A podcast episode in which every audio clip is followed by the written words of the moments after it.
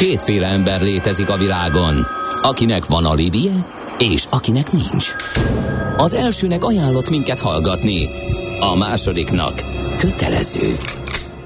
Te melyik vagy? Millás reggeli, a 90.9 Jazzy Rádió gazdasági mapetsója. Ez nem animi, ez tény.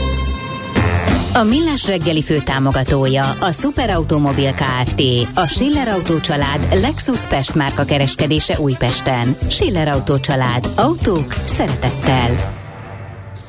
Köszönjük a hallgatókat, szép jó reggelt mindenkinek, megy tovább a millás reggelét a 9.9 Jazzin, 4.9 lesz, 2 perc múlva április 12-én. Mi van ma? Kedden reggel. Itt vagyunk Kántor Entrével.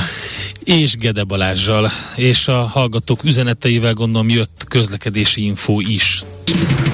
Budapest legfrissebb közlekedési hírei, itt a 90.9 jazz Jó, van egy baleset a Bánkút utcában, a Páskomliget utcánál. A 69-es villamos helyett pótlóbusz közlekedik Rákospalota, Mávtelep és Újpalota erdőkerülő utca között. Egy kedves hallgatónk írta, hát fél órás az info, Fiumei úton a temető előtt lerobbant kis teherautó a feljáró felé, torlódás van, erről számolt ő be, és még gyorsan ránézek az útinformra, mit szólsz, megnézzük, hogy őt írnak-e valamit, azt mondja, hogy útinform.hu Na, és? és időhúzás, és? betöltődjön végre. Erős forgalom itt-ott, bevezető utak, Semmi. A Muhi probléma, Muhi csata, Muhi csata 7-es kilométer két személyautó ütközött, hát... Semmi. Minden rendben. Semmi, minden rendben, kivéve ahol nem. Sokkolóak a változások?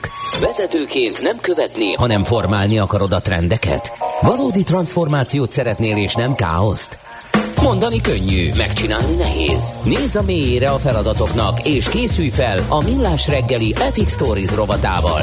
Lássunk egy újabb történetet a viharos vállalati hétköznapokról, agilis szemüvegen keresztül. Na, és arról fogunk egy kicsit beszélgetni, hogy mit keresnek az öltönyösök a sprint indításon. Dolcsák Dániel van itt velünk, a Siva Force marketing kommunikációs igazgatója. Szervusz, jó reggelt! Sziasztok, jó Szia, reggelt! jó reggelt! Na. Szóval, hogy nem IT uh, szervezetekben agilitás. Uh, ugye azt hiszem az apropóját az adja ezt te vagy? Ja, igen, akkor nem veszem el előlem. nem látlak jó, majdnem elraktam a kamerát arrébb, ne legyen útba.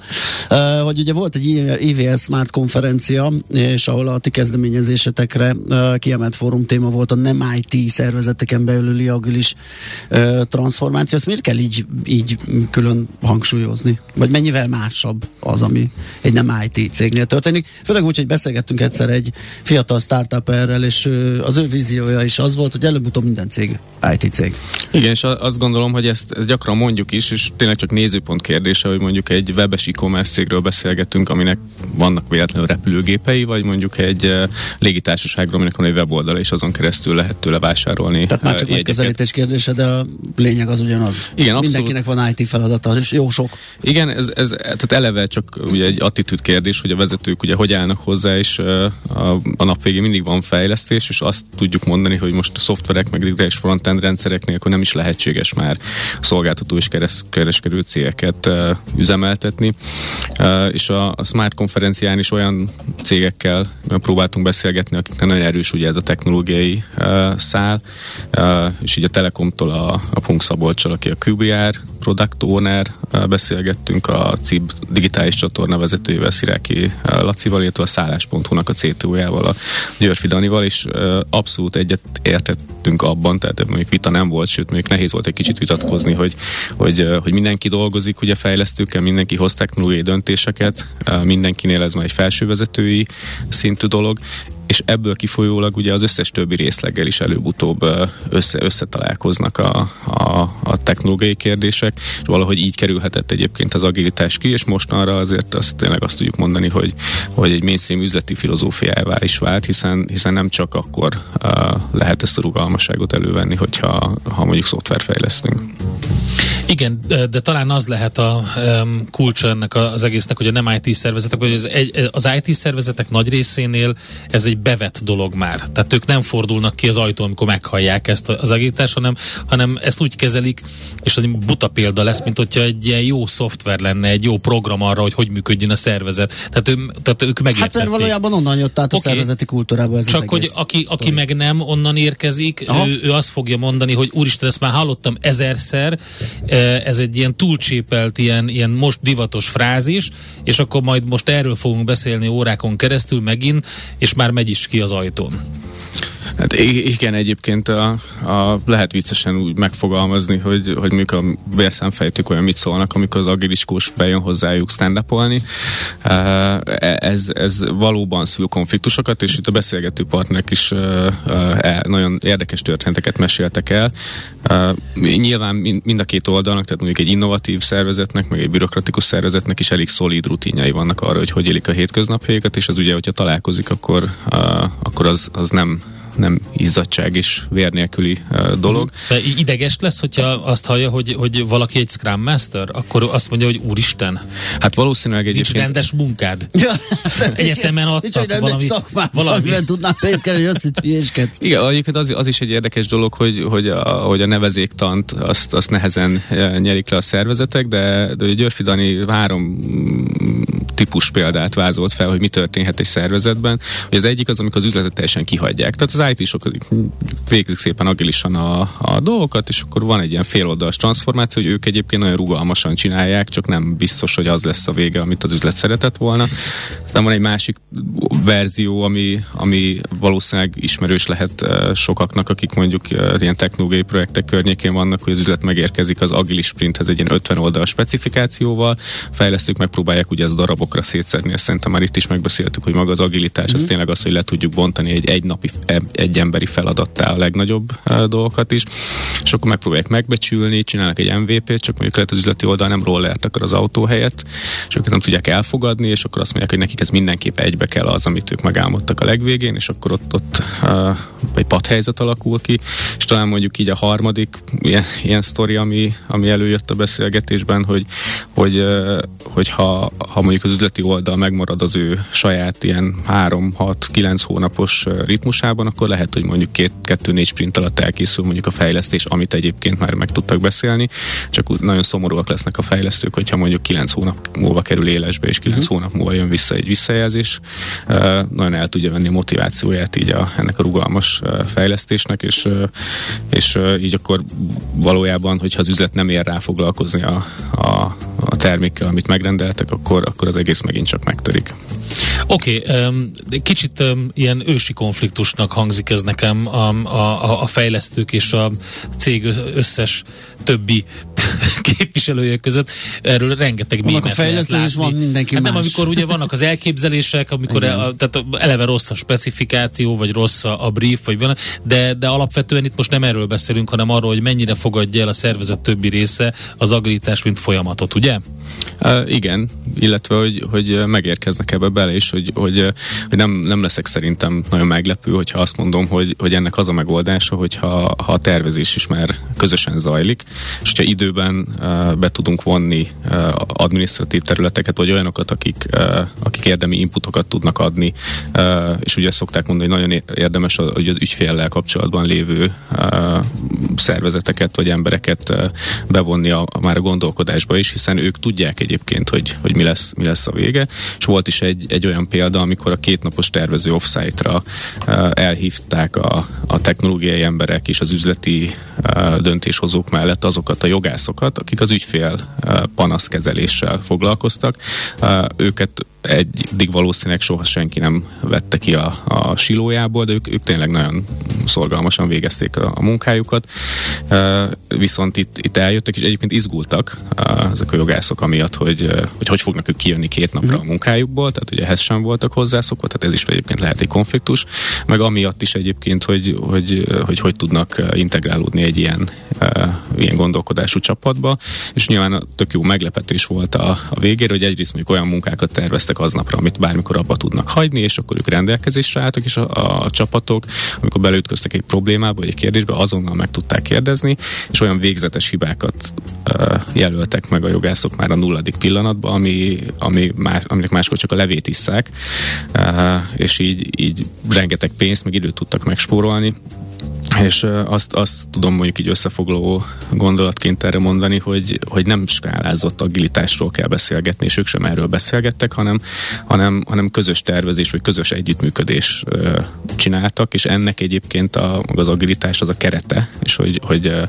hogy tényleg lehet viccelődni azzal, hogy a szavakat hogy használjuk, de hogy valójában tényleg nem a ceremóniák a, a lényeg, hanem, hanem maga a működés. A ceremóniák nyilván egy viszonylag kézenfekvő uh, utat jelentenek ehhez. Nekem kicsit olyan érzésem, amikor korábban azt mondtad, ugye, hogy azért ez okoz feszültséget, uh, amikor ez így előkerül, hogy nem is biztos, hogy maga az agilitás maga, vagy a módszertan maga, hanem az a szokásos emberi magatartás, az is valahogy a változástól való ö, félelem, és akkor azt, azt, azt látják esetleg, hogy ez megint egy valami olyan új, amiben itt nagyon bele kell menni, és nagyon minden gyökeresen át kell alakítani. Igen, és ez kár, kár is tagadni, tehát itt, itt azért ö, ö, egészen másik működési mód van, és, és talán mondjuk, a, hogy szerintem mindenki könnyen érti, hogy mondjuk egy, egy hagyományos vállalatban, a, a, hogyha elrontunk valamit, vagy nem teljesül a, a terv, akkor általában azért ugye büntetés ö, jár, vagy valamilyen negatív következmény van, és, és nagyon nehéz mondjuk vezetőként bele bele vinni az embereket abba a gondolkodásba, hogy egyébként ezt muszáj kipróbálni, és nem baj, hogy hibázunk, és utána cserélünk. És ezzel kapcsolatban a Cibbank digitális csatornákért felelős vezetője Sziráki Laci így azt mondta, hogy, hogy nekik nem csak agilitással kapcsolatban, hanem általában egyébként egy, egy ilyen tudatformáló, ilyen Talent Academy programjuk volt az, ami nagyon sokat segített. Ebben külsős, meg alkalom adtán belsős trénerek folyamatosan, egy intenzíven vagy ismétlődően uh, hozták be egyébként akár a módszertanokat, vagy gyakorlatokat, példákat, emberi, szervezeti, csapat szintű megoldásokat, és így szép, szépen lassan hogy a szervezetben egyébként meg, meg tudnak jelenni azok az emberek, akik, akik ugye ezt evangelizálják, illetve adott esetben egyébként arról is beszámoltak, hogy egy külső fél, akár egyébként ő mondjuk ilyen kölcsönzött szakértő mondjuk egy projekt erejére, akár mondjuk valaki, aki állandóra érkezik a, a csapatba, hogyha egy olyan szervezetből jön, ahol ez már bizonyított és működik, akkor nyilván maga biztosabban uh, hozza ezt az egész uh, működést, és a többiek felnéznek rá, követik, bíznak benne. Ez is egy nagyon jó uh, segítség, illetve nagyon sokszor egyébként pont a, a, a, a Scrum Masterek, agilis kócsok és egyéb ilyen egzotikus uh, figuráknak a, a belső vagy külső képzése pont azért van, mert szakember hiány van bizonyos Aha. pozíciókban, és az sem ritka, hogy mondjuk valaki uh, korábban mondjuk projektmenedzser volt, és ilyen szerepbe kerül, vagy mondjuk egy tréner, akár egy jogász, vagy egy ügyfélszolgálatos, tehát itt, itt uh, abból, abból a, a gondolatból is ki kell jönni, hogy valakinek mindenképp csak egy típusú feladata lehet, Világos. hanem a szervezeten belül És lehet őket mozgatni, cserélni. Igen, és ez egyébként valószínűleg a fluktuációnak is jót tesz, hogy az emberek, hogyha ha más-más szerepben tudnak működni, akkor lehet, hogy nem akar mondjuk két évente céget váltani. Egyébként ez nagyobb cégeknél is működik, mert ott ugye már eleve a baromi nehéz az összes szervezeti egységet, alegységet irányítani, meg is van a megfelelő óriási irányító szervezet, a, akár a HR-re, hogy, hogy próbáljon valamit csinálni. Igen, hát ezekről beszélgettünk, és pont két hete a, a Görge Isti kollégánk is talán a skálázott agilitásról uh-huh. beszélt, és itt ebben a, az IVS Mártos panel beszélgetésben pont azért invitáltuk meg a, a Telekomból azt a, azt a kollégát, aki az elejétől kezdve benne volt ebbe a, a, a transformációba, és kifejezetten a tervezéssel, akár számonkéréssel foglalkozó módszertanokért felelt, mert hogy náluk ilyen néhány hullámban, tehát nem feltétlenül egyszerre, de hogy nagyjából azt lehet mondani, hogy a teljes szervezet állt erre, a felső vezetők is, a fejlesztő csapatok is, üzleti területek is, és, és nekik a, a tapasztalatuk az volt, hogy, hogy nagyon jó, hogyha ha egy egy, egy fix playbookkal indulnak el, tehát hogy, hogy egy, van egy receptkönyv, amit, amit tudnak követni, viszont azt látták ők is, hogy 6-9 hónap után, amikor mondjuk így három-negyed év eltelt, akkor már megvoltak így a saját igényeik, a saját reflexióik, a saját tapasztalataik, és, és ezek, ezek alapján tudták azokat a tribe-okat elkezdeni átrajzolni, és itt tényleg nem kevésről van szó, hanem mondjuk nagyságrendileg, tehát mondjuk volt, amikor mondjuk így néhány elindult, utána 20 valamennyi, és most, hogyha jól tudom, akkor ilyen 40 körüli tribe működik ott a cégen belül, és, és a, arról meséltek, ami szerintem egy nagyon izgalmas dolog, és, és talán példa, példamutató, hogy, hogy, hogy néhány negyed év után, amikor észrevették, hogy két tribe-nak nagyon hasonló OKR céljai vannak, hogy mindig egymással összetalálkoznak, akkor egy idő után ez a két tribe kérte, hogy őket vonják össze, és egyébként a klasszikus szervezetben nagyon távol álltak egymástól, az egyik egy adatelemzéssel foglalkozó csapat volt, a másik meg, meg kifejezetten egy B2C fókuszú csapat, és hogy őket, őket össze lehetett vonni, hiszen egyébként egy nagyon hasonló értékáram mentén dolgoztak, és ők maguk jöttek erre rá. Te említetted a felső vezetőket, ők is részt vesznek ebben, vagy ők kiadják az ukázt fentről? Igen, aztán alatta Mindenki menjen a buli. Tő, legyen törzsi Igen. buli és minden. Hát talán azt lehet mondani, hogy ez kvázi alapfeltétele ennek a működésnek, tehát ezt nem, nem lehet delegál, delegálni, és hogy, hogy, hogy szerintem ez mérettől függetlenül igaz, tehát nálunk akár a Sivaforce-ban is, vagy a Telekomban, OTP-ben, bárhol azt látjuk, hogy, hogy a, a, azok az üzleti vezetők, a, akik ezt az egészet uh, uh, keretezik, ők maguk is egyébként, tehát vannak agilis leadership tímek, és ők is uh, uh, kvázi napi stand beszélik meg a különböző területeket, tehát náluk is a, ezek a keresztfunkcionális csapatok dolgoznak együtt, és ugyanúgy kielemzik az eredményeket, tehát hogy ez, ezek a módszertanok végig pont ez az izgalmas, hogy, hogy funkciótól függetlenül uh-huh. működnek, és hogy, hogy a meggyőzés az, az nem egy könnyű dolog, tehát azért a szervezetekben, a vállalati szférában nagyon sok a régi motoros, és ezt is elmondták a, a, a fiúk ebben a, a panelban, és hogy őket nem ezek a trendi buzzword fogják meggyőzni, tehát hogy, hogy ilyen szempontból lehetünk egy picit tényleg akár uh, uh, szkeptikusak ezekkel a szavakkal szemben, hanem, hanem a tények, és hogyha ha mondjuk egy, egy CFO, vagy mondjuk egy, egy bármilyen üzleti vezető mondjuk azt látja, hogy eddig mondjuk így a heti havi frissítésű Excel táblája helyett mondjuk egy ilyen Power BI uh, riportot bármikor valós időben le tud kérni, akkor ő, ő meg van győzve arról, hogy, hogy egyébként ezek a megoldások jók, és ugyanez egyébként tehát bármilyen példával uh, működik. És, uh, és a másik dolog, ami meggyőzi a felső vezetőket, azok nyilván a mostában igen gyakran előforduló külső extrém helyzetek, és uh, az, az automatikusan előhozza mindenkibe az agilitást, ezt szerintem mindenki megállapíthatta az elmúlt időben, és ilyen külső extrém hatás az nem feltétlenül csak mondjuk a háború vagy a, a Covid. Hát biztos, hogy így van, csak ugye gondolom, hogy eleve van egy idegenkedés ettől az egésztől, amit így körbe is írtunk a beszélgetés alatt végig. Egy, egy nagyon érdekes a dolgot. szavak, a kifejezések, igen, igen, igen. ezek az új pozíciók, akkor valaki azt gondolja, hogy ez teljesen fölösleges, csak jól kéne működni, de hát pont erről szól.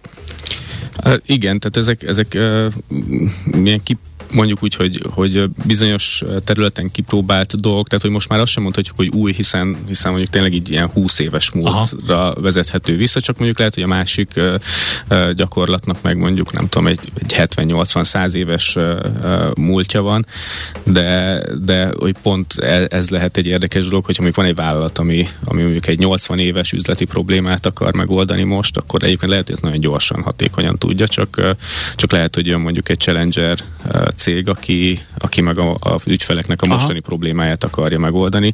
Tehát ilyen, ilyen szempontból nem biztos, hogy, hogy érdemes lemaradni. Egy érdekes dolgot ér a hallgató, félek, hogy ez az agilis módszer azért nem fog működni sok helyen, mert még a hagyományos projektmódszertant sem ismerik. Kicsit olyan ez, mint a szocializmus, amit Marx szerint a legfejlettebb kapitalista állapot követő lépcsője, viszont annó belebukott a Szovjetunió, mert a feudalizmusból indította. Hát ezek Tehát, ez bármilyen alapra ráépíthető. Ez jó kis filozófikus. Igen, igen, érdekes. Vagy kell-e, hogy alapra épüljön, vagy nem? Az is egy kérdés. Hát a, a, ez, ez ez egy nagyon messzire vezet ugye ez, a, ez a kérdés, úgyhogy szerintem... Próbáld meg röviden megválaszolni. Ebbe- ebbe- ebbe-. Éreztük, éreztük. De nem menjünk bele. A, szerintem az egyik oldalán nem biztos, hogy a, a, az embereknek feltétlenül kell uh, tudnia, hogy, hogy, uh, hogy hogyan működnek, tehát uh, a pont, hogyha ennek a beszélgetésnek így a, a, az ilyen hátterét nézem, akkor mondjuk a szállás.hu CTO-jával, a, a Györfi Danival így nagyjából egy ilyen 30-40 percet beszélgettünk a felkészülésben, hogy egyetlen egyszer sem hangzott el az, hogy agilitás, de, de attól független az ő működésük az, az ilyen. És, és nagyon sok olyan szervezet van egyébként, ahol, ahol törekszenek ezekre a célokra. Valószínűleg a terminológia az abban segít egyébként, hogy, hogy másokhoz tudjunk kapcsolódni, hogy standardeket tudjunk alkalmazni, uh-huh. hogy mondjuk megjön egy kolléga, akkor, akkor neki ne legyen mondjuk hat hónap a- az onboardingja, uh-huh. hanem hogy viszonylag egyértelműen tudja látni a szervezetben, hogy ki kivel van, mi hogy működik. Erre nagyon jók ezek a dolgok, és hogy, tehát, hogy a telekomos példa is mutatja, mindenki a saját receptjét fogja kirakni, tehát hogy nincsenek Persze. ilyen legjobbak, de hogy, hogy talán a, a pont amiatt, hogy mindenhol azért vannak eltérések, ezért fontos az, hogy, hogy, hogy bizonyos dolgokat nevén nevezzünk, és hogy ebben talán nincs, nincs vita, és az, hogy, hogy az emberek a hagyományos projektmódszertanhoz sem értenek, arra pedig akkor tényleg a, a mondjuk egy cibes példa, illetve nyilván többi szervezetnél is van ilyen, csak róluk említettük. Egy jó dolog, hogy folyamatosan beszélgetünk a kollégákkal, képezzük őket, külső-belső trénerek érkeznek a céghez, és akkor meg fogják tanulni. Tehát, hogy valószínűleg senki nem saját maga ellensége egy cégben sem. Tehát nyilván vannak különböző attitűdök, de hogyha az emberek azt látják, hogy mondjuk könnyebben akadályokkal kevésbé terhelten tudják a munkájukat elvégezni. Kevesebb amikor stressz, kevesebb, kevesebb konfliktus. surlódás, konfliktus. Igen, van. akkor, akkor az, az mindenkinek egy, egy jó dolog lesz, és nem tudom, tehát nagyon egyszerű dolgokat is lehet hozni, hogy mondjuk valaki, hogyha ha úgy érzi, hogy elborítják a, a feladatok, és talál magának egy olyan, nem tudom, tudulista rendszert, vagy mondjuk a GTD módszertant, ami, ami segít neki ezeket feldolgozni, akkor, akkor ő tanul egy módszertant, és ezek nagyon egyszerű dolgok általában, és nem, nem kell mondjuk egyetemi diplomaszintű ö, dolgokat hozni, akkor, akkor neki az élete könnyebb lesz, és hogy, hogy ezeket modulárisan össze tudja illeszteni egy cég a saját tevékenységére, akkor az szerintem egy szuper jó dolog. Igen. Dani, köszönjük szépen, hogy itt Köszi. voltál. Végére a recept is elhangzott, úgyhogy nagyon köszönjük. És hát akkor megemlítjük megint, ugye, hogy az Epic Stories-nak a második évada elindult, és ugye ilyen váltásban vagyunk, hol itt a millás reggelben beszélgetünk ezekről a dolgokról, szemléltetes példákról, tanulságokról, inspirációs dolgokról, hol pedig ugye a podcastban lehet megtalálni titeket, bármelyik népszerű lejátszóban elérhető az Epic Stories podcast, úgyhogy még egyszer nagyon köszönjük, jó munkát és szép napot kívánunk neked már. Sziasztok! Szia! Dolcsák Dániellel, a Siva Force marketing kommunikációs igazgatójával beszélgettünk. Epic Stories. Történetek a viharos vállalati hétköznapokról agilis szemüvegen keresztül. A millás reggeli céltudatos és bátor vezetőknek szóló rovata hangzott el. A tőzsde olyan, mint a nyomozás. Majdnem művészet. Kicsit matematika, kicsit sakkozás is. Türelemjáték. Millás reggeli. A Millás reggeli szakmai együttműködő partnere, az EMAG webshop áruházak és marketplace üzemeltetője, az Extreme Digital EMAG Kft. Aranyköpés a millás reggeliben. Mindenre van egy idézetünk. Ez megspórolja az eredeti gondolatokat. De nem mind arany, ami fényli. Lehet kedvező körülmények közt gyémánt is. Kérem szépen, Tom Clancy, amerikai író 1947-ben született ezen a napon. Ő mondta egyszer, kétféle ember van. Az egyik, akinek el kell mondani, a másik magától is rájön. Hát igen, ez, ezt Lehet, ismerjük. Ez inkább egy idézet lehet valamelyik könyvéből, szerintem, de, de valóban. Um, Ne, ne, ne, ne, ne, nem, ezt ne, nem, mert ne, akkor ne tudod, túlozzuk, akkor ne te leszel az, Én aki... leszek az, akinek el kell mondani. Aranyköpés hangzott el a millás reggeliben. Ne feledd, tanulni ezüst, megjegyezni arany. A szerencse fia vagy? Esetleg a szerencse lánya? Hogy kiderüljön, másra nincs szükséged, mint a helyes válaszra. Játék következik. Helyes megfejtést beküldők között minden nap kisorsolunk egy páros belépőjegyet a Budapest arénában jövő hét végén megrendezendő konyha kiállításra. Mai kérdésünk a következő, melyik a 2022-es év színe a lakberendezésben? A. Very Peri, ez egy kékes lilás árnyalat, B. Living Coral, élő koral, vagy C. Yellow and Grey, idén két szín is az év színe, a sárga és a szürke, akár lehet ez is egy megoldás. A helyes megfejtéseket ma délután 16 óráig várjuk a játékkukac jazzy.hu e-mail címre. Kedvezzem ma neked a szerencse! Azt írja a kedves, a, ja, Vasza, mert az elején írta, hogy vonatgárdonyból pontosan csendesen érkezett, indigó nap lesz a Kopaszi gáton, itt is sok öltönyös lesz. Aztán fejlesztő körében sokszor probléma, hogy az üzleti oldallal nem beszélnek közös nyelvet, az agilitás segíthet abban, hogy a kisebb lépcsők során hamarabb kiderül, ha valami rossz irányba megy. Egyébként ez egy nagy előnye, igen. Most is van egy bevezetésünk, ahol összefeszül a megrendelő és a fejlesztő oldala, írja ő.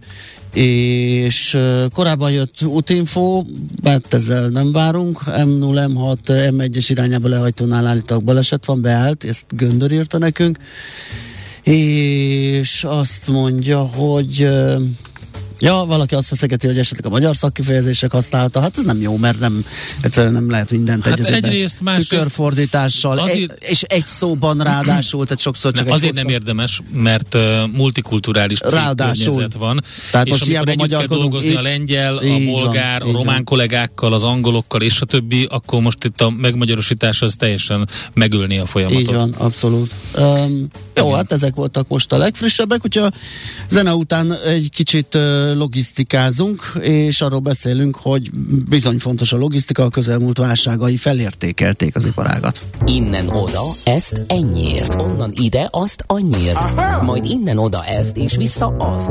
Emennyiért közben bemegyünk oda azokért, és átvisszük amoda. Amennyiért, mindezt logikusan, hatékonyan, érted? érted? Ha nem, segítünk. Észjáték, a millás reggeli logisztika rovata. Hát izgalmas időszakon van túl, sőt benne a logisztika 2020 eleje óta, ugye válságok követik egymást, egymásba érnek, legalább kettőről beszélhetünk, ugye jött a koronavírus, a járványhelyzet, most meg ez a háborús környezet, úgyhogy nagyon komolyan érinti a logisztikai ágazatot is ez a problémakör. Úgyhogy arról, hogy mégis mennyire és milyen hatásai, mennyire érezhetők ezek belülről nézve, hogyan rendeződött át a logisztikai iparág, azt Üveges Zoltánnal a Raben Trans European Hungary Kft. értékesítési és marketing vezetőjével fogjuk megbeszélni. Szervusz, jó reggelt! Szervusztok, jó reggelt! Na nézzük, hogyan érzitek magatokat, mit látni belülről, mekkora átalakuláson esett át az ágazat? Hát több szempontból is nagyon izgalmas a helyzet jelenleg. 2000 Olyannyira is, hogy esetleg nem is kívántatok ekkora izgalmakat.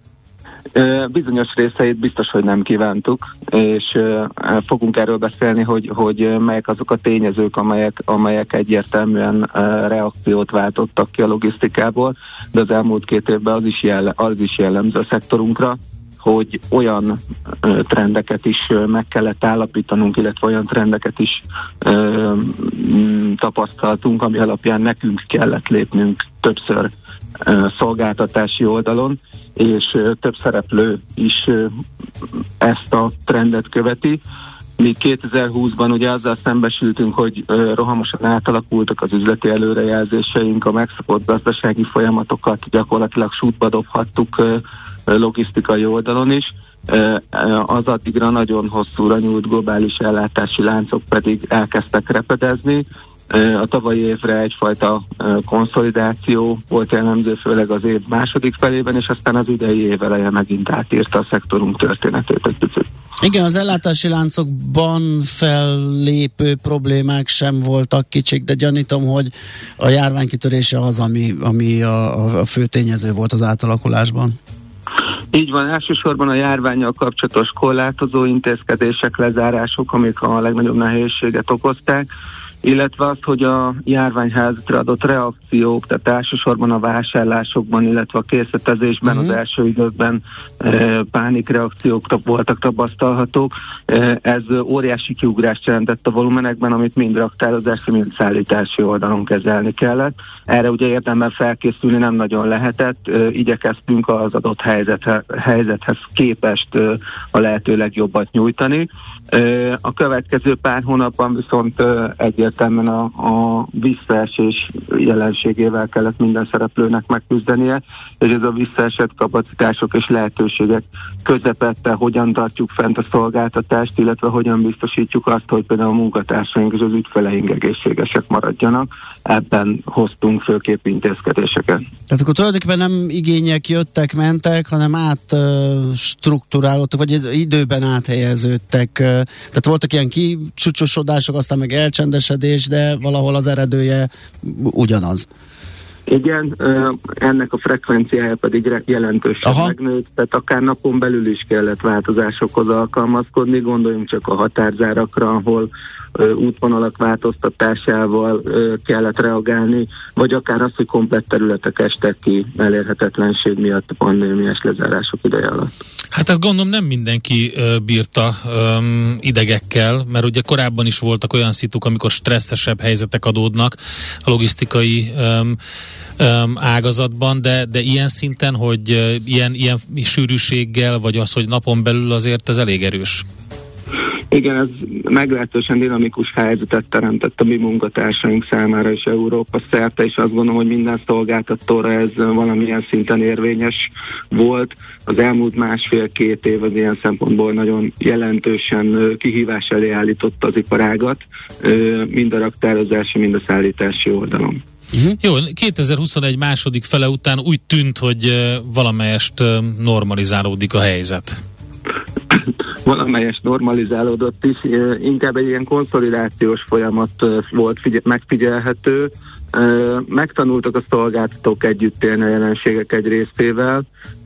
Világosá vált, hogy bizonyos fennakadásokat hogyan lehet kezelni. Nem beszéltünk teljes hatékonyságról 2021-ben sem, viszont olyan jelenségekkel, olyan szolgáltatásbeni ástruktúrálásokkal igyekeztek a szolgáltatók reagálni a megváltozott helyzetre, hogy ezt a, ezt a jelentős volumeningadozást, ezt a kapacitás kiegyenlítetlenséget, amit, ami megjelent a piacon azáltal, hogy amikor például egy újranyitás megtörtént, akkor nem biztos, hogy ott és akkor álltak rendelkezésre prompt a kapacitások, ahol és amikor a kereslet meglódult, ezeket, a, ezeket a jelenségeket tanultuk meg részben kezelni. Természetesen száz százalékban nem lehet tett mindent jól kezelni, de például azt, hogy, azt, hogy a piaci szereplők körében megjelent az úgynevezett nearshoring jelenség, amikor a stratégiai alapanyagokat igyekeztek közelebbről beszerezni a, az egyes szereplők, erre jó reakciókat tudott adni a logisztika, hiszen, hiszen a kapacitásoknak az ástruktúrálódásával tudtunk, tudtunk erre kínálatot is teremteni. Oké, okay, ez a szállítás, de ekkor a kilengések mellett mit tudod csinálni a raktározásot?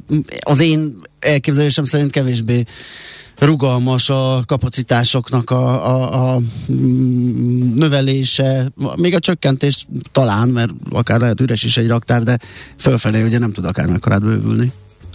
Igen, és itt a legnagyobb probléma az, hogy egyes termékeknél és iparágakban mai napig nem álltak helyre az ellátási láncok, tehát van, ahol több hónapos gyártási elmaradással küzdenek a szereplők, azután, amikor megérkezik az adott alapanyag, akkor hirtelen felszabadítják a más alkatrészekből is felhalmozott készleteket, és hetek alatt megpróbálják a, a gyártást és a termék piacra juttatását lerövidítve eljutatni a fogyasztókhoz a termékeket. Erre a raktározási rész nyilván sokkal rugalmatlanabbul tudott reagálni. Az első időszakában a pandémiának egyértelműen a, a magas készletezés miatt kapacitás hiány lépett fel Európának ennek a felé mindenképpen, utána leestek a készletek, jelenleg pedig az alapanyag hiány miatt ismét az a, az a jelenség van, hogy kapacitás hiány van inkább a piacon, ez, e, ezért is látjuk azt, hogy az elmúlt egy-másfél éve, évben tapasztaltakra reagálva a piac